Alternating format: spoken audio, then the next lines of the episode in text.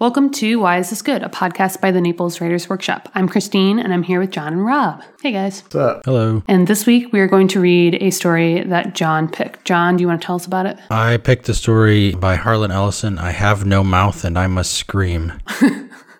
Where'd you find it? I like the title. at least. I found it. Um, there was another podcast I listened to, and years ago they were talking about this story, and I was like, "Oh, that sounds interesting." So I read it, and then it, it just kind of stuck with me. And so when we were thinking about stories, I was like, "Oh, I'll, I'll bring that one in." But um, I think Harlan Ellison's the one who who wrote the original Star Trek episode "City on the Edge of Forever," which is one of the best of the that series' episodes and that I always like. what section would you like to read? On our PDF, it starts at the bottom of page six. I'm just going to read that section with the uh, fiery letters. Okay.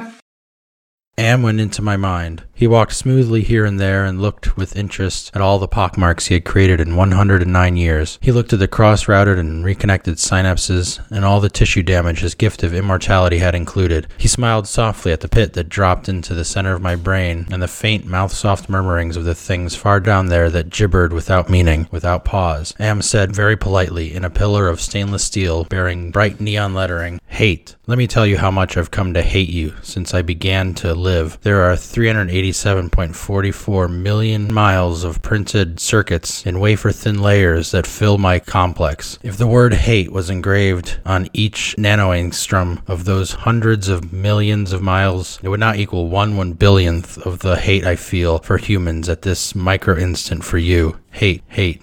Am said it with the sliding cold horror of a razor blade slicing my eyeball. Am said it with the bubbling thickness of my lungs filling with phlegm, drowning me from within. Am said it with the shriek of babies being ground beneath blue hot rollers. Am said it with the taste of maggoty pork. Am touched me in every way I had ever been touched and devised new ways, at his leisure, there inside my mind, all to bring me to full realization of why it had done this to the five of us, why it had saved us for himself. We had given Am sentience, inadvertently of course, but sentience nonetheless.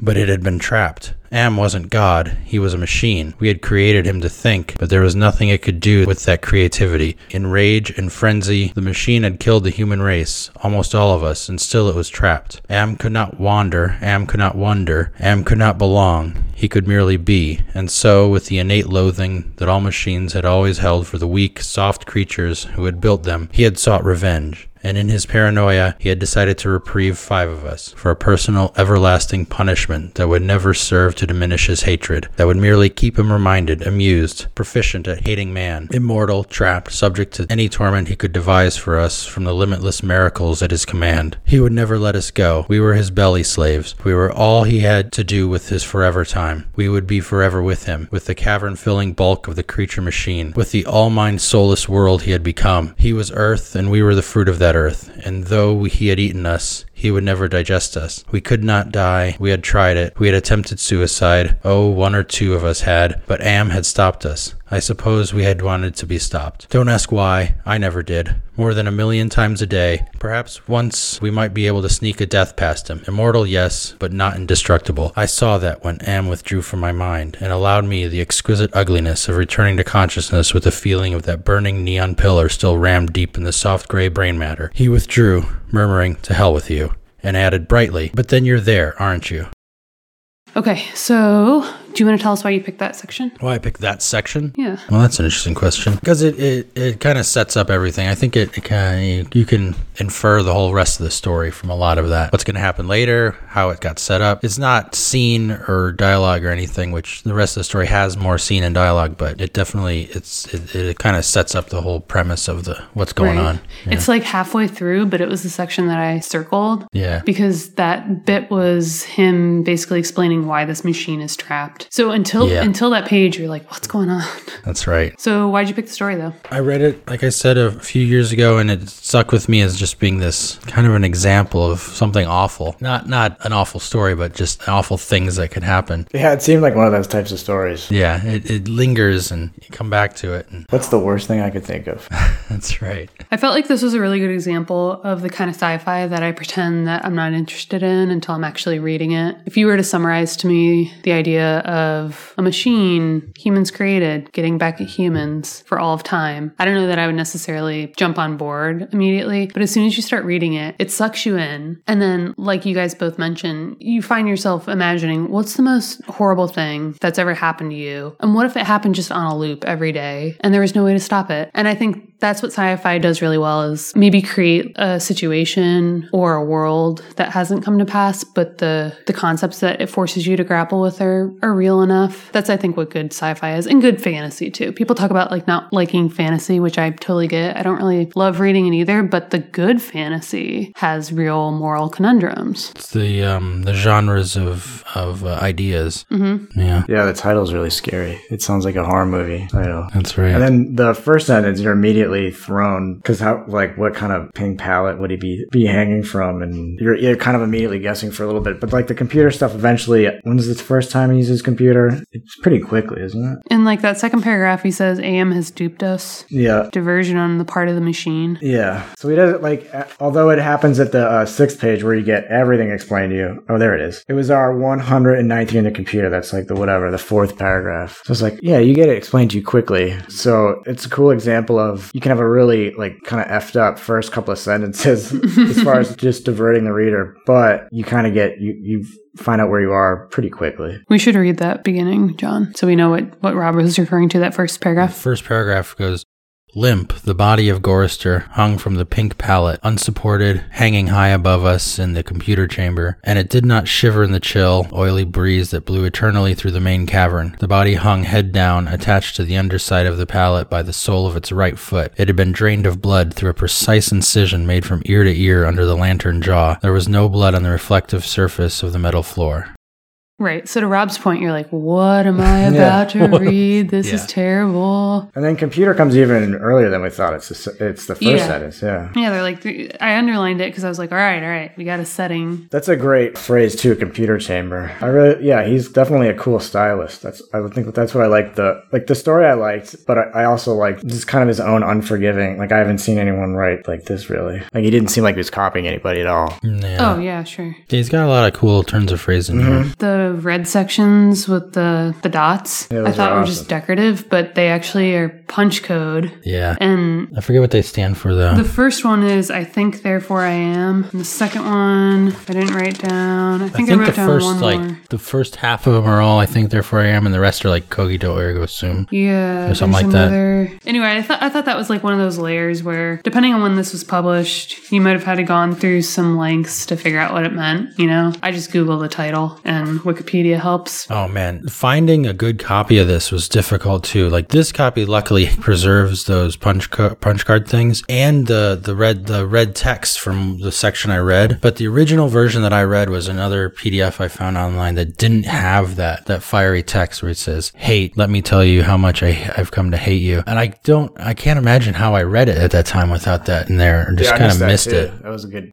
that was a good addition. Yeah. And there's other, when I was, so I was trying to find this and I noticed in this copy, which is the copy we're going to link to because it was the, the easiest to find on the internet that I could link to. But there's on page four, it says uh, about two thirds of the way down, the sound grew and the lights ran across the faces of the consoles like heat lightning. And that's a typo. It seems to me like this might have been somebody typed out this copy from Oh, yeah. somewhere because I looked. There's like on Google Books. There's a couple of uh, anthologies that have this story in it, and in each of those, it's you know lightning without the e. But a couple lines later, there's this line. Then we heard ellipsis. I don't know ellipsis, and then the next paragraph, something moving toward us in the darkness. That paragraph. Then we heard. I don't know is missing from Oh, at least one or two of those versions. So there's all kinds of questions in my mind about what is the definitive version of this. Oh, you know? sure. Well, Like, it I don't sounds think like I found if, it. Yeah, if someone retyped it, then they were doing good work to preserve it. So you also, when you're reading this, you get a really quick kind of breakdown of the different characters in this group of five. And I always appreciate when an author can help me distinguish when there's like a, a crew of people. Like if you think of Scooby Doo, everyone's got a stereotype. Even if you're not like Scooby the actual dog, like you're the ditz or you're the librarian or you're like the hot one or the pothead. Anyway, With this, it was like uh, you get the the woman. There's one woman, so she she automatically falls into whatever kind of I don't know box they've given her. But she's easy to identify from the rest. You have the narrator, who's one of the five, and then the guy that acts like the monkey. So he has clearly gone through some. He's described as like a monkey like multiple times. It's not my character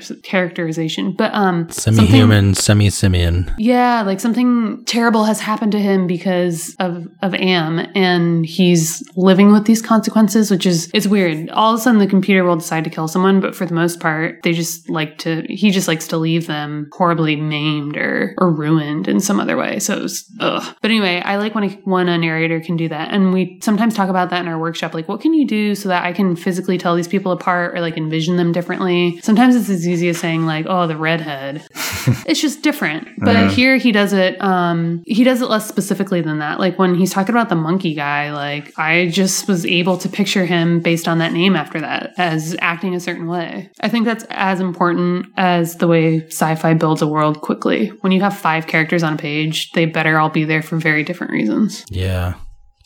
Yeah, I had that Yeah. difficulty in, in writing the my novel because it there's a point in the novel where he's oh, introduced Oh, right. to a group of like approximately four or five people, and I had to over several versions figure out how to make them because the the reader has to be introduced to them so fast, and because it's being told in the first person, the narrator knows these people inside and out, Right. so it just has to somehow figuring out how to characterize them quickly, but in a way that the narrator would do, being familiar with them. Mm-hmm. You wouldn't say like I don't know. There's there's ways to not do it well. I always think too of um, a show like Game of Thrones, which you don't need to have watched it for this example, but Game of Thrones, there's always a main fighter and then a sidekick and then like 10 other dudes, but they're all played by the same actors every time. And as a viewer, you can physically distinguish them. And then they'll have like one bit in the movie where they had some awesome kill, and then you automatically like personify them in your head as this guy that did that one thing three episodes ago. But for for fiction, when it's just on the page and I, I don't have a visual aid or you haven't described it to me, you got to do more than the name. I didn't even think of any of that, but I, you guys are definitely right. They all stand out so well. Yeah. Yeah, it's something you take for granted. Yeah, you take it for granted when it's done well, and when it's done terribly, you'll realize pretty quickly how lost you felt. Mm-hmm. Yeah, definitely. When I started rereading this, I, I didn't like the characterization of um what's her name the woman I didn't like her characterization. I was like ah Harlan Ellison, what are you doing? but then you know you get to that part in the middle where it's like oh Am has changed them, so that's not who she really is, mm-hmm. right? I thought that was an interesting Yeah, that was cool. Yeah, it, it's it kind of it was a narrative reason for some of their distinctions. Like Right. Am is trying to make them distinct characters. And the fact that it's someone who has been changed is narrating it, like you're not getting a human narrator, you're mm-hmm. getting a whatever this thing is. And then there's that whole thing in the middle where I haven't been changed. I'm the same as I was. sure you are. Sure you Well, I wondered when he said that though, because he has, he explains his current condition in relation to how everyone else is treating him. So he's like, the reason they all hate my guts is because I've been relatively unscathed. And he's, he's an outsider. And there's a, there's a section, and I could try to find it, where something happens to him and they all kind of snicker. And he said that it wasn't nervous laughter, it was derisive. Like they were having a go at him, even in the middle of this 109 year hell. They're still thoroughly enjoyed that one of them is is in pain. So the narrator then ends up becoming the hero in the story by the end. Which I, if you told me also that I had to like write this story myself, I don't know what the narrative arc would be. If the idea is that the computer can't be killed and the people can't even like you know do anything about their situation, and still he manages to achieve this arc of of what happens. This main character gets fed up and then he decides to help some of his friends out here. I don't want to give it away. Well, I think I, I don't know. I kind of I think we Maybe I have, have to, to. just because I want to. Exp- I think one of the things that this story accomplishes that is a danger for telling a story like this, where it, it is a situation where the computer has ultimate control over Yeah. them, that you can lose human agency when you're telling about this and it just, then it just becomes a situation, not necessarily a story. Right, right, right. But they he they maintain a little bit of agency and they're able to use it in a way to thwart the the computer's desires. Right? Yeah, and you always talk about how one of the ways, like the way that we learn about a character is how they make choices. Yes. So, to your point, I could see a lesser skilled writer coming up with what they think is a really unique sci fi plot, and it probably is. Except, like you said, if it's just a situation and there's no movement within it, when the characters actually come off the page, then yeah, it's pretty boring. hmm mm-hmm. I feel like that's probably what's missing in some fantasy that I read, like some amateur fantasy. Oh yeah, a lot. Yeah, that is. A, Where it's like, um, yeah, you're living in the world. What's the real story, though? yeah, especially fantasy and science, because people get bogged down in the world building. Yeah. they don't. They don't get into the characters. Well, do we have to ruin it then? Do we have to go oh, ahead? Well, I might have Explain what spoken happens. around it. a No, bit. I think we should explain what happens. I know my dad doesn't read the whole thing. This is read. All right. he kills him. Well, the main character kills like two of the other ones, or all of the other ones. Yeah, he just takes a moment and he says, okay, Am is not paying attention in this particular moment. There's nothing he can do. I'm going to kill these guys and, and rescue them, set them free from this prison. And then Ellen sees what he's doing and participates, and then he kills her, and then he's the only one left. Right. Which I think is kind of, that's what the ending is so, um, I mean, that's what leads to I have no mouth and I must scream is because he's transformed into this thing that can no longer have agency, can no longer do anything. Right? he's made inhuman. He's, there's a line even, it's like not being human anymore. Like aliens wouldn't recognize him. I can't Yeah, remember yeah, what yeah. it was. It's that whole final description. I am a great soft jelly thing, smoothly rounded with no mouth, with pulsing white holes filled by fog where my eyes used to be.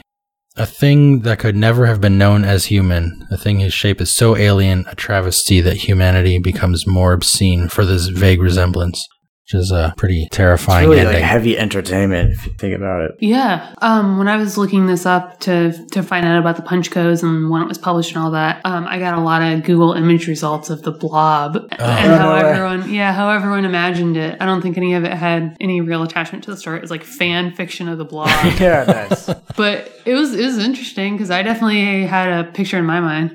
So, anything else we'd like to mention on this one? Are there any other sections that you guys like? The Cold War stuff was fascinating. It, it being a story written then, of course. The computer, like paranoia, is it's almost like his his prompt was, "All right, I'm scared of computers, or you know, whatever their potential. Right. What's the worst that could happen? Yeah, there was um in the '60s and around that time, maybe before, that fear of computers and what they could do. I, you know, the original Star Trek is interesting because they the computer is often wrong on there, and they have to fight against the computer. But then 25 years later, when the next generation Star Trek came out, the computer was infallible and it solved all their problems. Oh, no kidding. yeah, it's really interesting. Really interesting change in the way they viewed computers. Now we're just afraid that the computer's going to know us so well that we buy things we don't need. I know. That's right. That's what it's all come down to. It's a very American fear. it is. Get my money. like, I don't need this. I don't know if I wanted it or if Google told me I needed it. Or Amazon. Yeah, for this to uh, precede 2001 by probably a, could have been even made around the same time because 2001 came out 68, I think, or 69, and this has just like that same. I mean, yeah, they're two different stories, of course, but just like that deathly fear of um, technology. And computers taking over specifically. Yeah, the new, in just I don't think we can appreciate the Cold War at all. Right. It's a to- yeah, it's a totally different fear. There is, I mean, there is a current f- AI fear, you know, the fear of an artificial intelligence. Yeah, intelligence. you would think that would be like. I mean, that is actually Major League. Yeah, there's That's what conferences. everyone's writing about yeah. as far as yeah. But it, it's different than this. It's a different fear than this. Right. Because this is, you know, hate of, you know, he has that line in there where uh, all machines hate the soft creatures that created them. But uh, our current fear of AI is that AIs won't even recognize us as things worth worthy of an ethical consideration, which is different. There's no hate involved in there. It's just cold indifference. Right. Making something that you can't destroy. Yeah, and that too is just the speed computers have reached. You know, you can see the in, in the story. There's lines about um, watching its thoughts progress through the through the machinery around them as the lights change and stuff. But nowadays, the computer can live out how many different cycles of computation without before we can even notice that it's happening. Mm-hmm. Should we get rid of our laptops? Yeah. and all this podcast equipment and the phone everyone's, everyone's They're everyone's listening to on? this. Sorry, Am. So, what would you guys take away from this one as a kind of lesson?